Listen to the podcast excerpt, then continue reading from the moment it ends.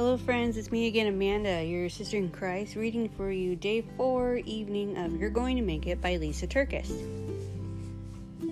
Sometimes the quietness of the evening is even more complicated and painful than during the day.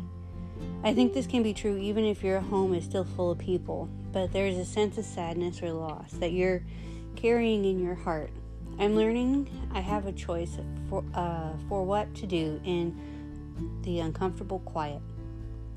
I can fill it with thoughts of worst case scenarios and fears, or I can use this time to reflect, pray, and lead my alarming thoughts to more peaceful thoughts of gratitude. I can practice self care, and I can read books that help me learn and grow. I love the reminder we find in Isaiah 30:15. This is what the sovereign Lord, the Holy One of Israel says. In repentance and rest is your salvation, in quietness and trust in your strength.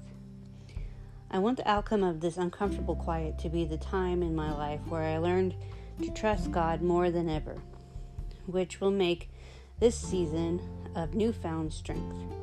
Isn't it the loveliest thought that God might be waiting for there to be some silence in your lives to share some of His best secrets with us? The enemy wants us to believe that times of silence are a curse of loneliness, a burden of shame, a reminder of the remains of what once was but is no longer.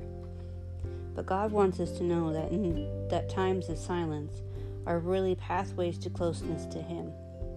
I know the quiet can sometimes be deafening loud, but as you go to sleep tonight, I want you to think about what an invitation the sacred silence could be and what could be more possible because of it.